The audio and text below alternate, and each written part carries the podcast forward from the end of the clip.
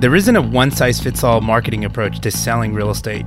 And sure, there's best practices, but I think that you need to develop a strategy that's unique to your brand or your business and that highlights your superpower. So, welcome to the Marketing Trench Podcast, a show dedicated to helping you find your superpower and exploring creative solutions to build a more visible brand that consistently delivers an exceptional customer experience. Whether you're selling real estate, loans, title, or escrow, doesn't matter. We've got you covered. Let's go. Marketing Trench Podcast. Today, we are really excited to have our good friend Josh Lewis. Josh has fortunate distinction of having to work with Scott we understand that it's difficult. So this is actually therapy session for Josh. Now, we're going to be talking today about a really interesting report that was put together by the National Mortgage Insurance Corporation and Cultural Outreach. One's a marketing company, the other insures mortgages, and they're taking a look at what they call next gen home buyers. These are primarily people, if you look at the demographics at the end of the study, which I did because nerd, these are primarily people who are between the ages of about 25 to 30, 38, 39. So your millennial buyers, that's, that's basically the entire bracket of millennials. And historically speaking, they've, they're, this generation has been defined by entering into the workforce right around the big crash in 2008. That's when a lot of these kids were graduating from college or recently graduated from college, were starting to climb the ladder, and then everything fell apart. And now you fast forward about another 10, 12 years. These are people who, you know, had to recover from that, are starting to reclimb this ladder. They've got families. They've been at their job for a while. Some of them are in upper middle management. And now we've got the COVID crisis. So there's a lot of financial stress that has bookended what you might consider to be their professional career life. And yet, and yet, there's interesting insights in this study, which really, I don't know how you guys felt, but I felt like it really opened my eyes. It was like, wow, this kind of defies expectations a little bit. And if, you know, this is the Marketing Trench podcast, we're going to talk about sales and marketing. If you're trying to market to this demographic, there's some really interesting data in here that you should know before you go start putting together your campaigns. Because if you're thinking, ah, I've got the conventional wisdom down, well, the conventional wisdom seems to be wrong in some areas. So that's kind of the setup. How you doing, guys?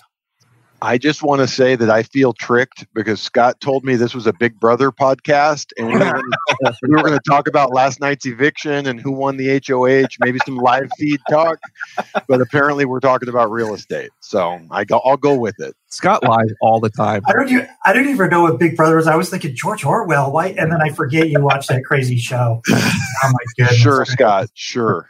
it says the now, guy who is keeping up with the Kardashians. I do watch The Masked Singer, though. I got to admit, I'm kind of addicted to that. That's kind of fun. Oh, I wanted to add here because there was a couple of things that I thought were interesting. Is it really, it, while it does focus a lot on millennials, it's actually pulling in some of the Gen Zers too. Mm-hmm. So it, this isn't a pure millennial. This is the group of people coming behind it. I always want to know where the where they're getting their information from. This is uh, 950 buyers between the ages of 22 and 37 that have purchased in the last three years or plan to purchase in the future. Setting that context up, I'm like you, Dustin, I, w- I was shocked by a lot of this stuff. But actually, quite frankly, I was very enthusiastic about it. Really reinforced a lot of things that we talk about all the time. Well, actually, we've been talking about for the last 10 years of where you need to be to be able to communicate with these people. So, yeah, let's dive into it. So the first thing that stood out to me as shocking was right away, page 10, where it says recent homebuyers, 72% were significantly more likely than future homebuyers, 62%, to grow up learning how to make a budget or financially plan. And the reason that that stood out to me was because frankly, their predecessors in Gen X and the boomer generation weren't so great with money and financial planning. I mean, you know, you look at the statistics and some outrageous numbers, some huge majority of Americans can't survive an event that would require them to come out of pocket for a thousand bucks or more. That's what the studies show. You really get the sense that a lot of Americans are living in debt. Of course, uh, the millennial generation is notorious for having astounding amounts of uh, student loan debt. And yet there's, there's this sense here that you know what? They're actually more financially sophisticated than their student loan debt might lead on. Is this something you guys deal with, you know, qualifications on loans all the time? You deal with debt to income ratio. What do you guys think? Does that sound about right? Well, one of the things, Dustin, that I, I, look at and try and keep the lens on here, I don't know if you guys saw last week, the Fed uh, released the survey of consumer finance for the most recent three year period. Scott and I look at this a lot. It's very informative when you look at homeowners have 40 times greater net worth than non homeowners.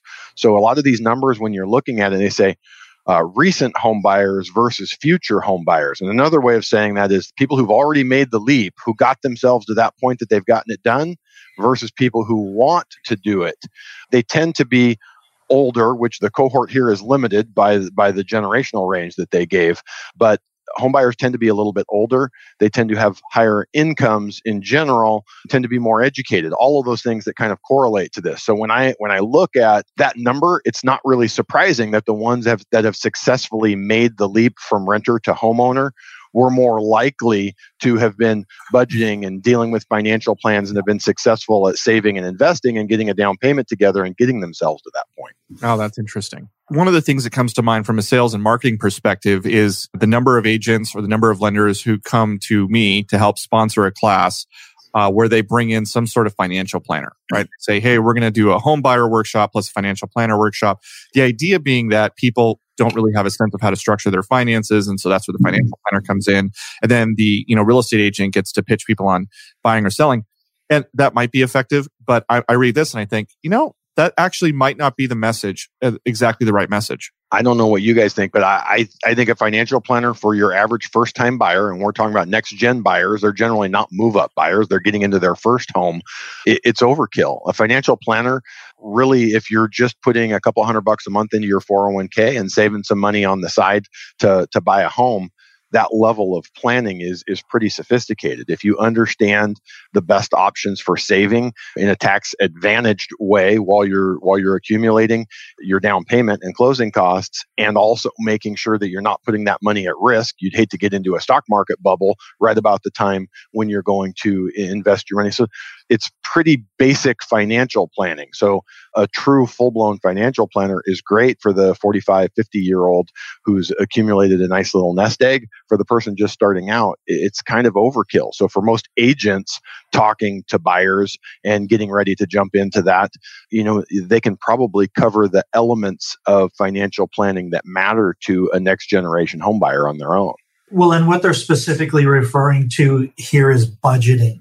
I mean, that definitely doesn't require a financial advisor, and there's tons of tools out there to teach people how to budget. Look at the money you've got coming in, decide how much you have to peel off here, you have to peel off here, and like Josh said, how to manage your money in a tax advantage way. So we are talking about then building wealth. Josh brought mm-hmm. this up and managing your money in a tax advantage way. And it, and the next thing that jumped out to me was financial priorities for next gen homeowners. Number three was owning a home. And the thing that I would thought when I read that was that's interesting because children tops that. And I'm not exactly sure what they mean by by children. If one thing you're thinking about, to Josh's point, is building wealth over the course of your life, so that, for example, when you're ready for retirement, and then eventually as you think about end of life care, which is hugely expensive, especially in the United States, having that wealth built is one big way that you make sure you alleviate the burden on your children if children and if savings also, by the way, are priorities, shouldn't homeownership be up the list further?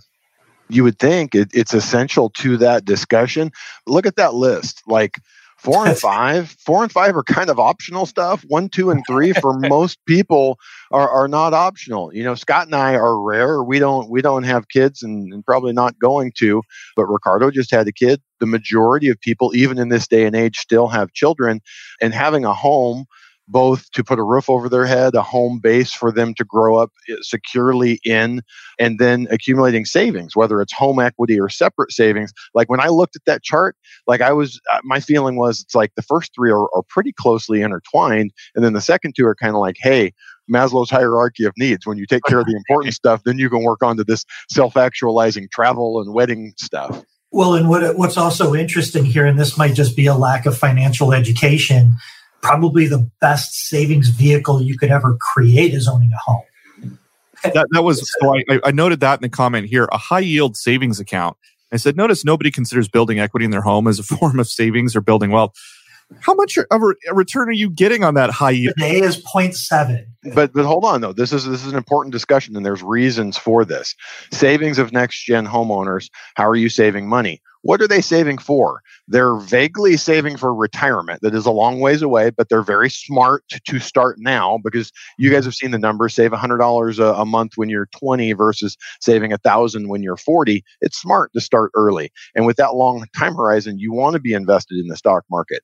What we look at though is you're saving for a down payment you don't want to be exposed to the ups and downs of the stock market. I mean, if you're thinking, let's say in Orange County, a first time buyer, $600,000, split the difference between 3 and 5% down, depending on what program they're, they need $25,000. If in the course of you saving $25,000, you're counting on growth in the stock market to be a, a significant portion of that, we're probably going about this wrong.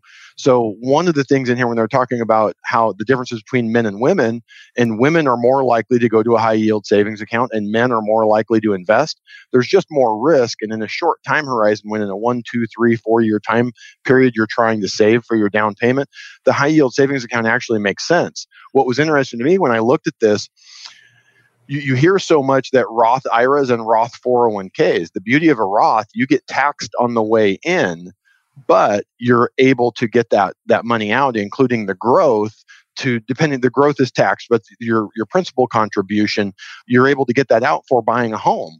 So you look at that and go it's a great idea but really the benefit of the roth is over time the growth you can eventually pull out without being taxed on it. So i think the the roth ira and 401k which the roth 401k is a little more common now it gets a little overhyped in the context of of buying a home kind of circling back to your other point of of home being a significant source of savings. Once you're in, you're not a, a home buyer, you're a next gen home owner.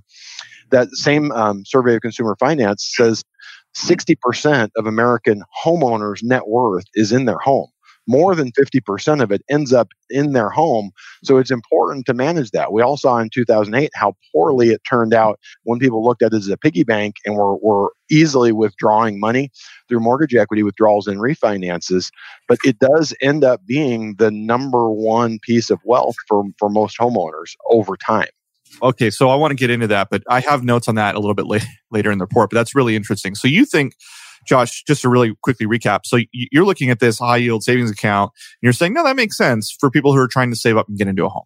I, I don't want my money at risk in the stock market and, and lose 10, 15, 20% right when I'm getting close to having my down payment pulled together. Right, right. No, that makes sense.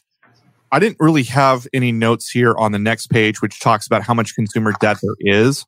We'll dive into it a little bit more, but up to a quarter of people out there have over $20,000 in consumer debt.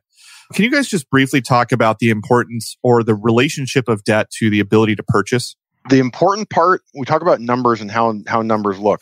I really don't care about the absolute numbers here of 5,000, 5 to 20,000 or over 20,000 because we're a little jaded. Here in Southern California, again, our entry level buyers are entering at 500 to 7 to $800,000. To buy that, you have a household income of 120 to 150,000 dollars household income. So for them, five thousand dollars is nothing. It'd be like it's almost the equivalent of call it no debt. Five to twenty thousand would be low debt. At, at over twenty thousand, now consider a car loan is going to be included in there. You can't hardly find a new car listed for under $30,000. So a decent sized car loan for a younger person who is likely to have just entered the workforce, bought a car, they're going to end up in that top tier. So for us, I want to look at it and consider is the the debt load and the debt service, the monthly payments on that in line with what their actual income is because if it is, it's not so much of a problem. A common loan for a first time buyer is an FHA loan and that allows up to a 47% housing to income ratio and up to a 57% total debt to income ratio. So that leaves you 10%. And we're talking at the absolute max. But as long as debt service on the whatever amount of debt load they have is at 10% or less of gross income, that's what I like to see. So if we can keep it in that 5% range, then that's someone that, that's kind of doing well.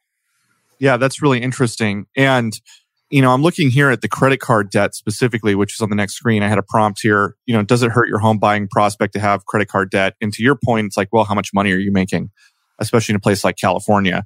That generally speaking, there's just not a good reason to have credit card debt, right? I mean, if you can pay that off, you want to just because of the amount of interest you're spending on that debt what I always find interesting is if we have a borrower with one credit card and it seems to be a high high amount, six grand, eight grand, ten grand, and there's no other cards, I always like to ask them, "How do you use this card? What's the plan for this?" And a lot, when I say a lot, maybe one out of three, they go, "Oh, we just everything goes on that. I pay it off every month." Okay. And for those for those people, makes all the sense in the world. It looks bad at loan application time because that can be a big payment, and maybe some of those people aren't telling the truth. That's their dream is that they're paying it off every month. They pay half of it the ones that I worry about are the people that have four, five, six cards with three or four thousand dollars on each one. And some of them will still tell you the story of, oh, well, that's at a zero balance or zero interest rate till then, and I have this. And it's like, what amount of psychic energy and, and mental RAM are you allocating to managing when you have to have this paid off and what money is, is over there? Maybe I'm just simple, like whatever I'm going to put, I have one credit card and it just if it goes on there, great. And then I see it and I go, what's my plan for paying it off? These people that have these elaborate plans, I'm just like, it's a hobby. And some of them it is. So if that's what, the, what it is, that's mm-hmm. great. But for most people, they just have way, way, way too much uh, of their credit card debt. And the other one that blows my mind that we'll see probably about 5, 10% of our clients, even ones that are in a good financial position, they'll have 25 credit cards and they'll have like a hundred or two hundred dollars on each one. They'll have every store card on the planet, and they'll tell you, "Well, I get bonuses or I get this." And again, I just go back to how much time do you have in your life? Think of paying your bills every month. If you have 20 credit cards that have a $20 monthly payment, so that's uh, a little a little digression away from from home buying, but all of that it just it's just a picture, and you start seeing different like archetypes of of consumers and how they use credit, and it's really no different homeowner or a next gen homeowner or or last gen homeowner. They all they're all kind of all over the spectrum of how they use credit. Yeah. It's like Scott and his Forever 21 credit card that he puts everything on. Maxes, maxes it, and then asks for a new increase to the limit. if you didn't show up, I wouldn't have a pinata. Okay. So hurdles to home ownership. This one didn't uh, surprise me at all. The biggest one, we hear about it all the time. Down payment. Totally get it. Especially in, you know, Southern California where, like you just mentioned, Josh, you're talking $25,000 and that gets you three to 5% down, right? That's, it, it's a, it's a lot, it's a lot of money and, uh, it's not a lot of percent down. So that is the next one, probably student, student loan debt. And then monthly payments comes in after that. No real surprises here. But one of the things that jumped out to me from a sales and marketing perspective was that only about 25% of people who are out there know about down payment assistance programs. In your guys' opinion, in a place like California, are there really any meaningful down payment assistance programs that people don't know about or that you guys have seen used often and you would you would call our attention to? If they are aware of it and they call and they ask us for it and we say, yes, we can do the Cal HFA down payment assistance. But do you mind if I put another alternative next to it, just your standard FHA or a 3% down conventional, if you're high balance, a 5% down conventional, and look at getting in different times, not in the current market, but in different times, a seller credit for some of your closing costs, or we can get a lender credit and cover some or all of those closing costs. Very rarely does anyone choose the down payment assistance. And that's different in other parts of the country. California is unique. Back in 2011, I believe it was when Governor Moonbeam balanced the, the budget, one of the things that he did was shut down all of the city housing uh, authorities and took all of their budgets back to the state level and it, it just put a bunch of extra money in the in the state's hands but it eliminated all of these local city programs which some of them were good some of them were terrible but there were a lot of them Scott started blogging about them back in 2007. We still get a significant traffic from these programs that no longer exist. For the most part, all we have in California is CalHFA, which is your standard first mortgage with a second and a third, sometimes a third that either they're they're silent, they don't require payments. One does accrue interest and the other one doesn't. When someone sees what that looks like and how it limits their options and abilities to refinance going forward, most people, if at all possible, will choose a non-down payment assistance option. Now we go to other parts of the country, they have more and better options down payment assistance wise, and they can make sense. Going back to a sales and marketing angle on this, there's quite a few reports out there. There continues to be reports. It still blows my mind of the percentage of people that believe that you need 20% down payment to even buy a house. So when you see here that most people think that down payment is going to be the, the biggest problem or the biggest hurdle. As professionals, it's our responsibility to go out there. Josh is a thousand percent right. A lot of people want the free money, but as soon as they see the strings that are attached, and there are always strings attached, there's always a catch. It's either a silent second that you have to pay back. Uh, I had a conversation with somebody yesterday inquiring about a grant that's available in California. And she said, I can get up to 5% for down payment or closing costs. Okay. Well, you, you have to take a, an interest rate over 4% and you have to keep that loan for three years in order to have it forgiven as a grant. So let's do some math. Let's figure out if that's really what, what you need to do. Because Josh is right. Assistance buyer assistance is not necessarily a down payment assistance program. It could be you can get money from the seller. It's called a seller concession. Well, the, this is talking to consumers. Obviously, the professionals out there know, but educating consumers about the fact all these different ways that you can get down payment and what down payment really means. Down payment does not mean 20% down. Like Josh mentioned, you can get a conventional loan for as low as 3% down, FHA three and a half, traditional conventional at five. If you get 20, that's pretty good, but you don't need that to buy a home. There's a lot of education that needs to go that, that there's a, a lot of opportunity for education for us as professionals that we can get out there and educate consumers that, hey, it's not as bad as you might think.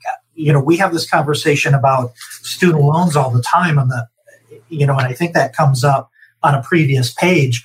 But a lot of people look at their student loan payments and they're like, oh man, I have this huge student loan payment. I'm never going to be able to afford a house. But they don't know that there's things that they can do with their student loan so that they can afford a house. So, such as, well, such as going going into a different payment plan. The default payment plan for a student loan over I think 73% of people who have student loans automatically go into a fully amortized payment. And they look at that fully amortized payment and they're like, there's no way I could ever qualify for a home. Well, maybe look at an income based payment so that you can buy your home and then pay extra on your student loan when you get in there just to get in there. There, there, there are options. And then we as professionals need to understand those opportunities. And as we'll see later, it is really, really easy to get in front of these consumers and educate them because we know exactly where they're at and we know exactly where they are going to educate themselves about this information. So the yeah. question just becomes, are you going to be the one that's, that's in that communication channel? So let's keep going. So along those lines, bringing that kind of knowledge to the table, one of the things that stood out to me here was 40% say qualifying for a mortgage is one of their biggest fears related to home buying. And then the chart right underneath. How confident are you in your understanding of these concepts? Mortgage, 61% confident. Home insurance, 52% goes all the way down to title insurance at 15%. And if I was sitting back, I'm a real estate agent or I'm a title person, or in my case, I'm actually an escrow person. Look at escrow. Only 22% are confident. I think that number is actually a lot higher than I would have guessed. But, you know, only 22% of people are confident. And I'm thinking, hmm, how can I talk to people? What can I talk to them about based on these numbers?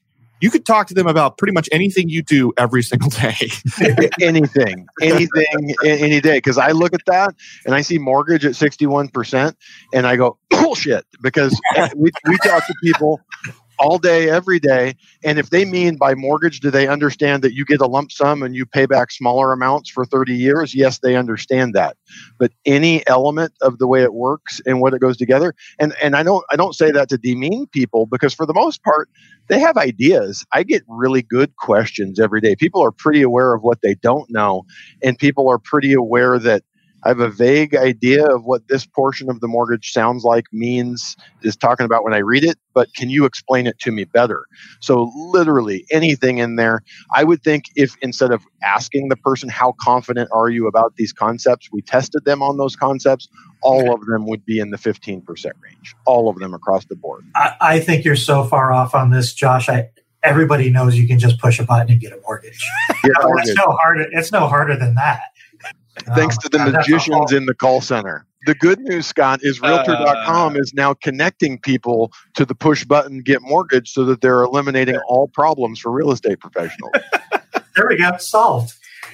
This next page is it is amazing. I mean, seriously, how much content can a real estate agent create about these topics? Yeah, contract negotiation, appraisal and inspections. Yeah, I mean, that's bananas. Those things are so easy to talk about. So let's set up some context here. So this is this is a page talking about home buying challenges that this audience talked about having. Number one was contract negotiations. By this point, they've got a licensed professional, but also, especially during this period of time, COVID, weird market, everyone is super busy. It's kind of hard to get a hold of people. I mean, if I wanted to understand something and also I was embarrassed to ask about it, the first place I'm going to go is Google. Google. Exactly. Same thing, right? I'm going to look it up. That's right. You you saw in here, Dustin, what did it say? Of this next gen homebuyer cohort, nine out of ten are on Facebook weekly, seven out of ten are on Instagram and YouTube. So if you look, YouTube has had a massive change. I don't know if it's a change or just a growth of educational content of any type like if you ask a question, Google wants you on YouTube. So one of the top one to three responses is going to be a YouTube video of someone explaining what you asked about. Once you watch that video, then everything in your feed is more and more about that, that subject. So when you say for this generation, this next cohort of buyers, which we're talking almost 40 year olds, with the front end of the millennials are 39 now, and, and the back end of Gen Z is 10 years old. So you're talking to people who've never thought about owning a home to people who are like well into full blown adulthood. So there's a pretty big range there. But what they all share is they grew up in a world where there was an internet that was a big part of their lives and growing daily. So we, you know, Scott and I were talking at lunch. You used to 10 years ago, you would come across a realtor or a mortgage person that was a little older and they would proudly tell you, Oh, I'm not good with tech. Oh, I'm not on the internet. I don't do that. You're like, well, good luck with that because it's not it's not a thing. It's not a tool anymore. For this cohort, it's life. You have to be there. I mean, I remember having this conversation. It was always around this you know you've got to be online you've got to you know you've got to be out there. And and everybody's like well most people get influence for their lender their real estate agent from friends and family right? Well this report is saying something completely different at least for this generation. Uh, this is a significant shift. On the top of this page it says that 97.5% of future buyers said they'll turn to online resources to learn about the process compared to 92% that relied on realtors, 81% said friends and family, 79% turning to a financial advisor. And then also on this page, it says only 6% of recent buyers said school was an influence on this process. they don't teach this stuff in any sort of public education uh, setting. So I feel like I'm beating a dead horse here. I feel like a skipped record, but 97.5% of future home buyers want to go online to do research to learn about these things that are itemized in this report that tells you exactly what to talk about. You know, you guys may not believe this. This baby face right here has been doing this for 25 years. And in 1995, 96, 97, 98, my realtors, if they said, hey, call Josh, get your loan from him, unless I totally dropped the ball, there was a 85, 90% chance that that person was going to get their financing from me. Right now, I would say a third of the time, the buyer doesn't even want that input from the realtor. So maybe 60, 65% of the time do they ask. Either they found the realtor after they found their loan, they think they pushed button, got mortgage, they found someone else online, a rate table, whatever for, from our perspective, and it, it's no different from the realtor side, a lot of times the tools of Zillow, Redfin, the things that the buyers have, they feel like they're ahead of the game and then they're picking a professional later. If you don't jump into this conversation of bringing value to them ahead of time, you're late to the party because mm-hmm. none of us are able to refer out business the way we used to because of mass marketing and primarily through the internet that's personalized in people's feeds and talking to them. So if you're not there, if you're not doing Facebook and Instagram advertising, someone else is. And, and it's either someone local that gets it and knows how to do it, or it's someone from a long ways away that's just mass marketing everything. So it's not this piece of educating, it's not an option. You, you look at who's getting business and who's doing business. One of Scott and I's mentors in a coaching program we're in, he's really big on 80 20. And about three, four years ago, he said, 80 20 is yesterday's news. It's now 80 20 of the 80 20. So it's like 96 4. And we're seeing this. Look around in your market, in real estate or mortgage. Is there one or two or three players that are twice the size of anyone in your market five, seven years ago? There probably is.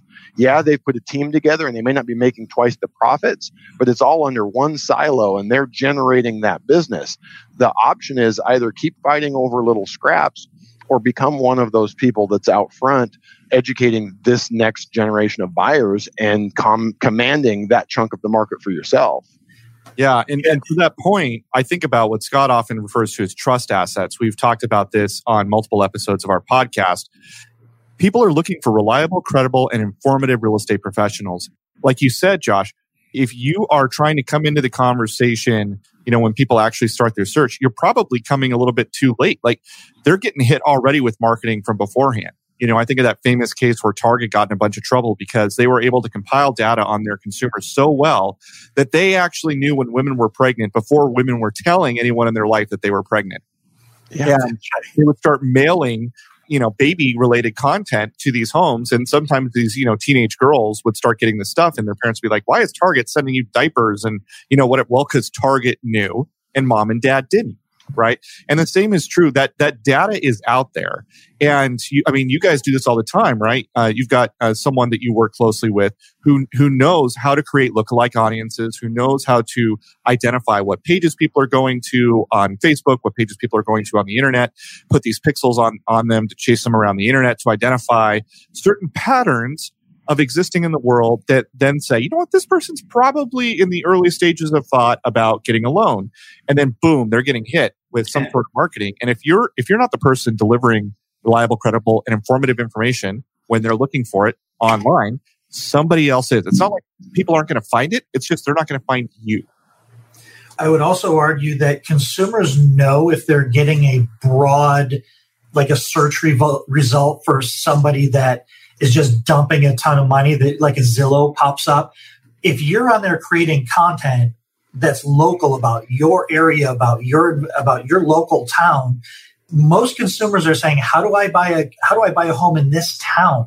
The only reason these other websites show up is because there's nobody who lives in that town that works in that town that's creating content around that town. Right. And you're going to always stand out and you're going to always show up. Consumer online consumers aren't stupid. We're not being tricked by stuff. I think we tend to opt for convenience sometimes above quality, but if it's important enough, you're mm-hmm. looking for that quality. You're looking for that individual person that's reporting from the ground on what this community is like. And you're going to, the consumer is going to choose that before they're going to choose one of these big box mass multi billion dollar advertisers that are just paying for slots and search results. So don't think that you can't compete because you 100% can compete. And like what Josh just said, with the 80 20 and the 97, the competition, the people that are blowing people away probably have a really good online presence. And that's probably the difference. I'm sure there are other factors, but you don't have to be a big, big player to have a really strong presence locally on online. And, and this was what we were talking about. This is what Josh alluded to earlier. What platforms do you use weekly? I think that Facebook should be all the way to the end. I, I only 99% of people. I think probably 100% of people are on are on Facebook weekly. You're showing your age, Scott. We're talking about next gen homebuyers. They never go on Facebook. So YouTube and uh, Instagram for, for this for this cohort, YouTube and Instagram are off the charts, and Facebook, is, if anything, is probably overrated. Yeah, I, I was surprised. Josh, I was surprised to see that as well because I, you know, I, I talk to I talk to kids who are graduating from college. I do some mentoring for my alma mater. And I ask them, hey, you know, are, are you on Facebook? No. Well, I have a Facebook account, but I maybe check it once a week. I use Instagram all the time, or I use, God forbid, TikTok. They're on these like other platforms. In fact, it even breaks down along the lines of gender, right? So here I highlighted platform preference differed by gender. Women are 153% more likely to use Facebook and Pinterest. Pinterest, by the way, talk about one of the most underrated social platforms out there. And then men are more likely to use Twitter and YouTube, which I think makes sense because men are masochists and love wading into the cesspool that is Twitter and yeah. just getting their brains beaten in by online trolls repeatedly throughout the day. Twitter's awful. it's like a, it's just uh, I don't want to go there. I do feel like YouTube is getting kind of a it's underrated here in this study because men and women alike use YouTube. And but the good news is, you know, you can stream right now. I think we're streaming to Facebook and to YouTube, right? So it's like you you can have one stop sources where you produce content and then you could send it to the places where both men and women are. Well, here, you know, speaking of, of, YouTube, I know you guys have had my, my good friend Jeb Smith here as a, as a guest before, continues to get more and more traction. He had at the beginning of this year a handful 100, 300, 500 subscribers. He's closing in on 10,000 subscribers. Oh. And what I can say, what I can say is when he went heavy on it in April during lockdown, that's when he went heavy on his YouTube and building out the channel till let's say all the way through July, he had almost no business off of it. Lots of contacts and communication, but not much business. Five, I would have to ask him to say for sure, but I believe five open escrows right now that relate back to his his YouTube, and those aren't entry level purchases. They're all eight eight hundred to a million two, um, and and awesome. lots of other people still in the hopper. So where I'm going with that is, don't get on your webcam or pull out your phone and make one video at a listing, post it on YouTube, and go, YouTube sucks. It doesn't work. he made probably 60 or 70 videos with almost no traction. And other than seeing a subscriber count going up and having interactions in the feeds, nothing dollar wise was telling him this, I'm going in the right direction. I'm going to win at this. But he's absolutely seeing the momentum.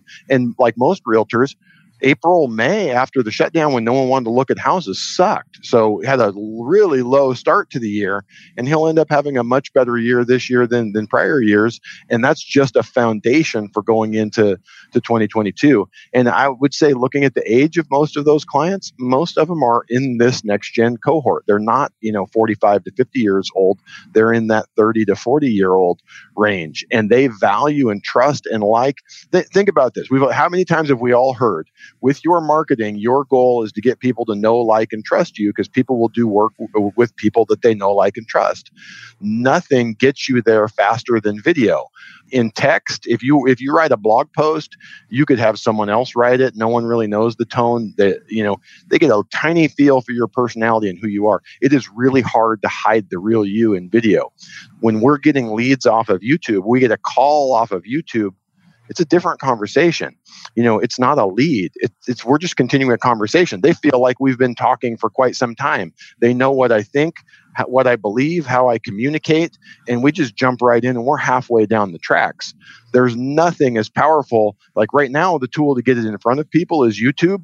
Over the long haul, it could be any video platform. Nothing gets you further faster than video. Yeah, that's yeah, that's hundred percent right.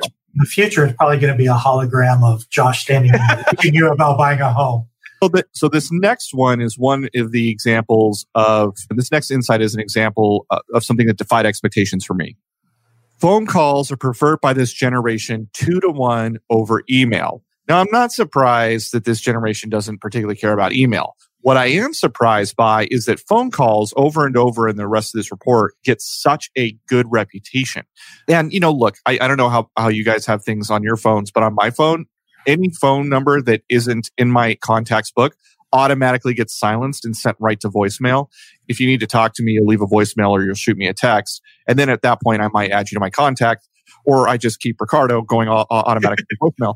But, but, you know, I think people like cold call and nobody likes to cold call. I've never met anyone that enjoys cold calling really, but people do enjoy getting that phone call from a permission marketing perspective, like what we talked about. And this is maybe just a plug for Verse, right? Because that's exactly what Verse, they say, Hey, do you want a phone call or a text? And it's like, Hey, I want a call. right? Yeah, I, I mean, I'm also wondering. there's an interesting there's an interesting differentiation also here between men and women, and it's saying that that men prefer phone calls and women prefer texts, which is interesting. But also, I mean, I wonder if your call to action. I, I wonder if your call to action starts being, "Hey, give me a call. Let's have a chat about what let's about what your questions are," and maybe that resonates.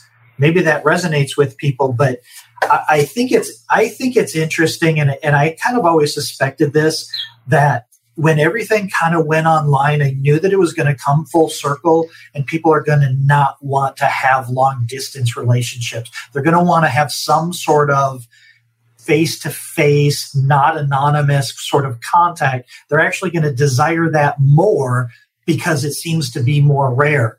And, and, that might be what that phone call is, you know, text exchanges a little less personal maybe than a phone call, but email just completely impersonal. It just ends up being spam now, where it used to be convenient. Now it's just sort of gets it it gets buried. It's interesting, but it doesn't surprise me. You know, I, I also wanted to build on what Josh said real quick. He's a thousand percent right. If you are educating and empowering consumers online, by the time they contact you, they've already made the decision to work with you. That's why they reached out.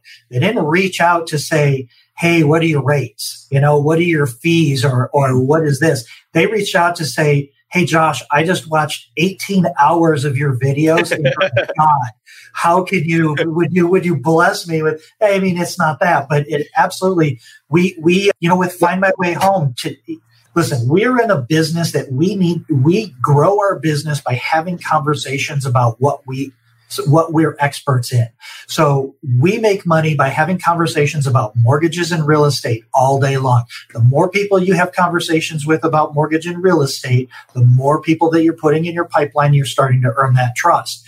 This is the opportunity for you to have those conversations once and have it live forever working for you, sending you referrals. Today on Find My Way Home, just people that find us on Google, just typing in search results, over 20,000 people a month we're having conversations with that we're not actually having conversations with. So those people are hearing, but it took two years before I got my first deal on a Find My Way Home.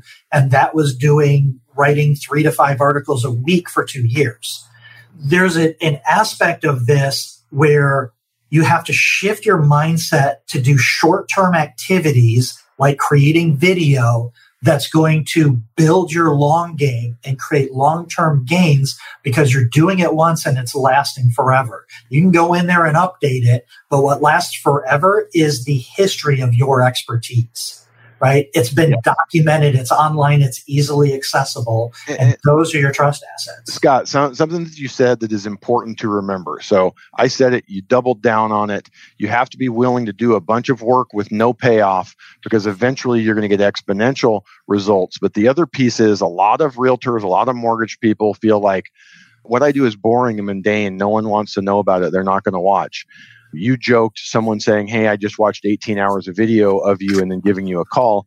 Jeb and I are working with a buyer up in, in LA that sent a video saying, Hey, I just finished binging all of your videos on YouTube and you think that's that's insanity you think that's insanity but if you are a buyer who doesn't know anything she just graduated from college fiance just graduated from college they're getting married next year all of the things that this report is saying life stages that say you're ready to buy a home they are right there and no one's taught them they didn't learn in school they went and educated themselves online and they're like this person knows what they're talking about. They're honest. They're real. They binged all of that. They called and they're not going to do business with anyone else. They're going to get a loan from me.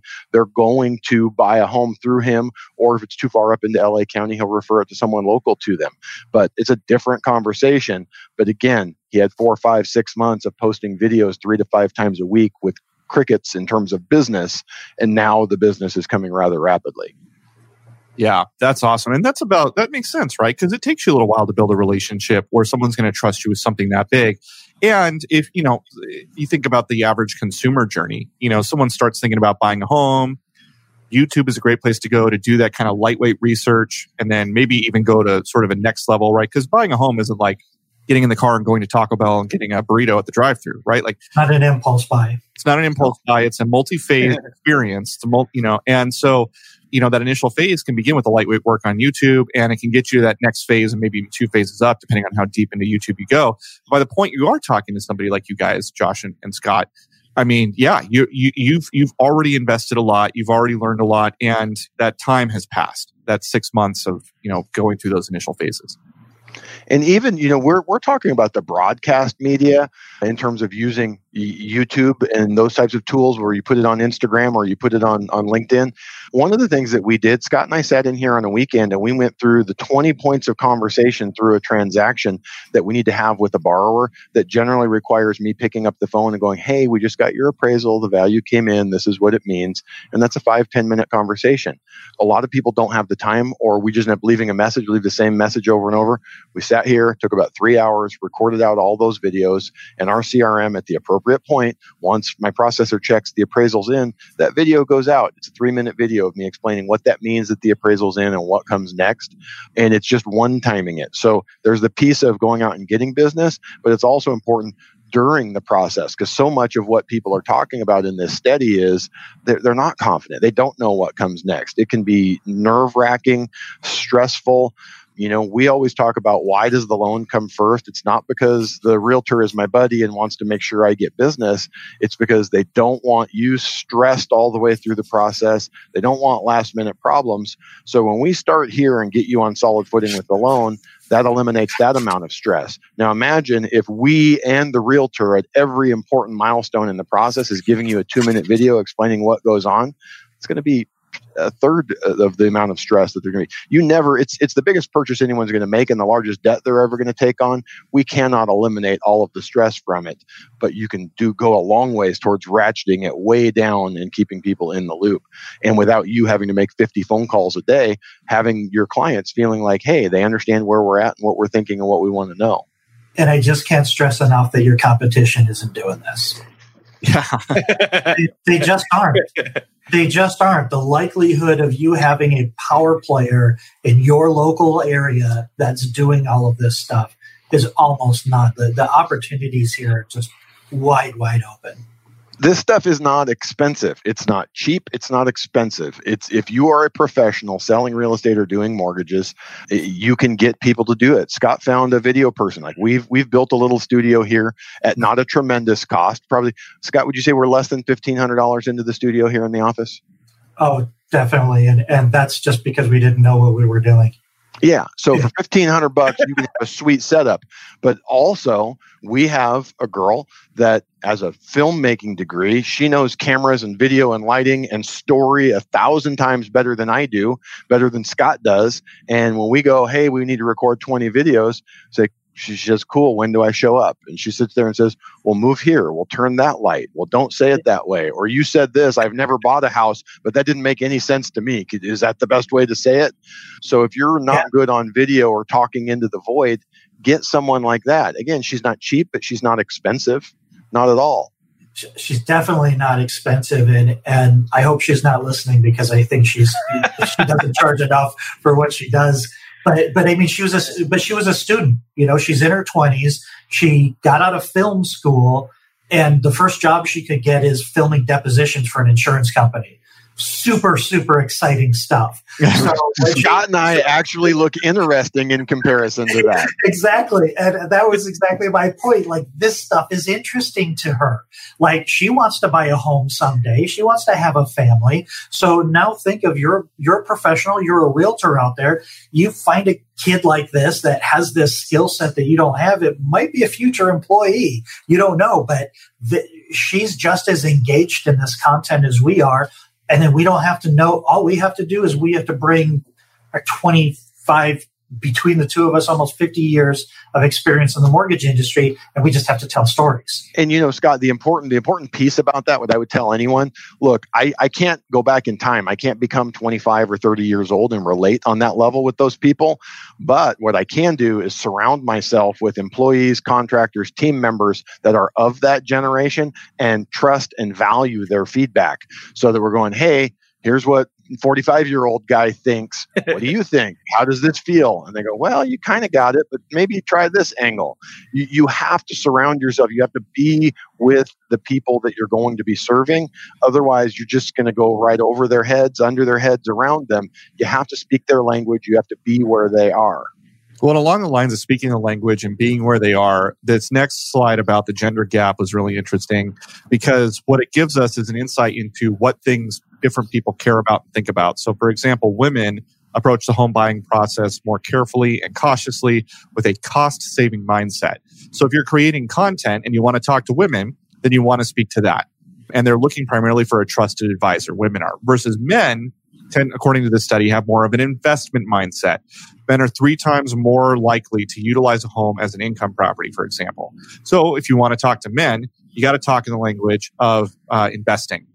One thing I wanted to jump on and get your guys' take on percent contributing above $500 a month to savings. So there's a point in your life where putting a bunch of money into savings makes sense, right? And that we discussed it earlier. It could be when you're saving up, for example, for a home. But I did the math on this. Okay. People putting money into retirement investing, of course, that's smart. People putting money into non retirement investing, that might be smart. But 500 bucks a month, personally, in my situation, if I put $500 more a month to the principal of my mortgage, I would save about $80,000 on interest and I would pay my mortgage off nine years earlier. And I did the math on that. And that $500 basically saves me $360 a month on interest payments because I pay off the loan sooner. And so, and, and I, you know, and all the, and all the ways that interest works uh, on a loan, right? So that's like a 65% return on investment. I mean, you're not going to get that in non-retirement No, it's yeah, non non-retirement investing and and that that aspect of home ownership is something that we is a whole nother episode because you're you're a thousand percent right that there's there's an argument out there that housing is volatile, but as Josh always says, when you look at the leveraged return on on home ownership on, on your investment, it's not even close. It's just not even close. No, no, not not close whatsoever. So any of these, it's always engineer types. They're usually in Reddit. We didn't talk about Reddit because it's only male engineers hiding over with their spreadsheets. But they they can give you a spreadsheet that tells you why it's better to rent and invest the difference. I can show you real world results that that's not true, but it doesn't mean they're wrong. It means for the engineer type who can live an austere life and, and has the discipline to save could come out ahead. So I think you were dead right, Dustin. Buy a home, start building up your equity, fix your housing cost max your retirement account, especially if you're getting an employer match and you have tax deferred growth. Then when we get down to the non-retirement investing, now we can we can have a debate whether whether you're better off paying it down or in investing in other places. But that's your hierarchy. Get a house, because there's a chunk of that that is fixed. It's a fixed savings account and it grows every month. We looked at, at the numbers on an example here this week. You buy a $500,000 house with 5% down, a little over $500 a month goes into your home equity. That's your principal portion of your payment every month. By year five, you're at like $640 a month. By year 10, you're $800 a month. So like you, you, you can save at such a level that a renter never can, especially with their rent going up while your 30 year fixed payment is staying level. And here and here's a thought too. So I just closed a refinance with you guys. That saved me about $300 a month in payment. Thank you for your help on that, by the way. it was a very good experience. Highly recommend. But we did we did we didn't pay him to say that. Scott gave me his maxed out Forever 21 card. It doesn't help me at all. But what I did is I took that $300 and I immediately set up my, my account through the loan servicer, and I, I think ServiceLink in my case. And I just said, all right, well, I'm going to keep making the same payment I've always been making, but I'm going to take that $300 and I'm putting it right to principal. So now my monthly, you know, my monthly spend didn't change at all, but I'm saving uh, a lot more money in the long run because I'm putting $300 a month toward the principal on my mortgage. You know, a lot of people are in a position to do that. I can't remember, Scott, if you and I talked about this or who was I was talking with that said that only about a third of people who potentially could refinance have refinanced. It's like some statistic like that. Josh probably knows it right off the top of his head perfectly. Yeah, no, no. It's less than 40% of people who should have refinanced by now have. And that blows my mind. And this week, every day we've opened three or four new refinances, and that boggles my mind. I would have thought everyone who needed to has a while ago. So don't don't ever underestimate the the ability of the consumer to delay the decisions that seem obvious, especially when they're not easy like a refinance. Yeah, so that's I mean right there is a great opportunity if you're you know if you're trying to figure out a way to you know market to this generation, one of the things you can talk about is hey, here's a good way for you to build some wealth once you have a home, all of that. I mean that would be a great series of videos. And by the way, if you're a real estate agent and you don't know how to talk about that, like I wouldn't know how to talk about that nearly as well as Scott or Josh.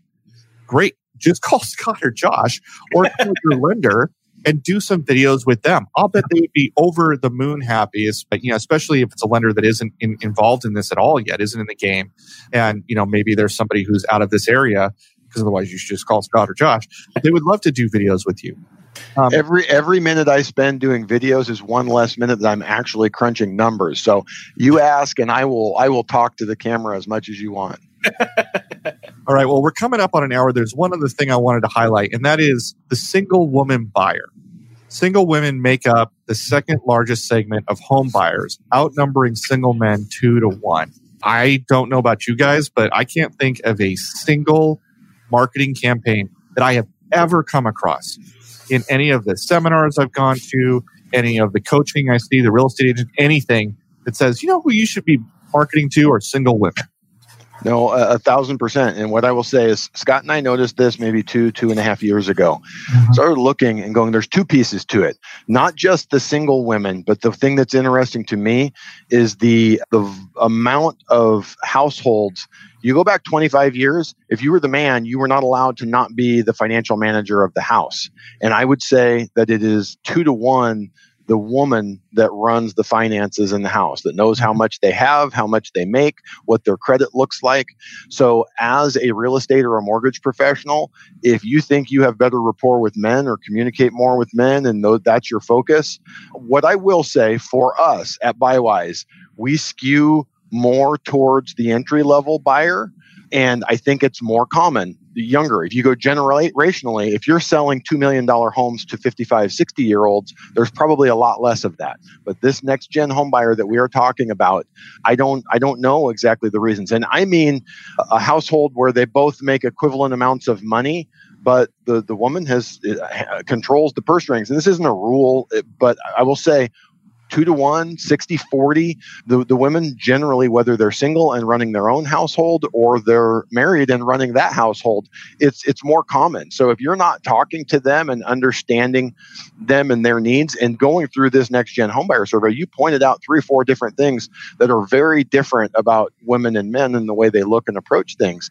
And if you're a man and you're trying to mansplain your way through the way you see and think things, it's not they're, they're not going to like it. They're not going to they're not going to react well to it. So it's important to understand that they are making as much or more of the financial decisions as men and they look at it differently and you need to understand and respect and appreciate that. Yeah that's a really great insight. Do you guys i'm i'm running up on time so i i, I need to wrap this up but is there two well two things. One i'm inclined to say we're going to leave a bit of a cliffhanger here this report dives into how COVID nineteen has changed the game for the for the home buyers, and this is one of the areas where I was surprised. It hasn't a whole lot in a lot of ways, but you should check it out. They break that down. Do you guys want to add anything else before we uh, wrap it up? We, we, we covered a lot of ground. I don't I don't necessarily just we covered so much, and really just know who you're selling to. Again if you're selling million dollar multi-million dollar homes to 55 60 year olds this doesn't not relevant to you. For most of us we have to understand this and understand where these folks are coming from. It's not like they're aliens. They're not different than older generations but they're slightly different and you have to understand and respect that or you're going to turn them off yeah, the, the, only thing I would add is there's so many valuable insights here. And as professionals, we literally have these conversations every single day. Do not be afraid to get that content online. You've got to learn to publish. You just have to learn to publish because if you're having these conversations one to one and nobody else is hearing it, like Josh said, being being a publisher is not really even an option in our in our business anymore, especially not this last year.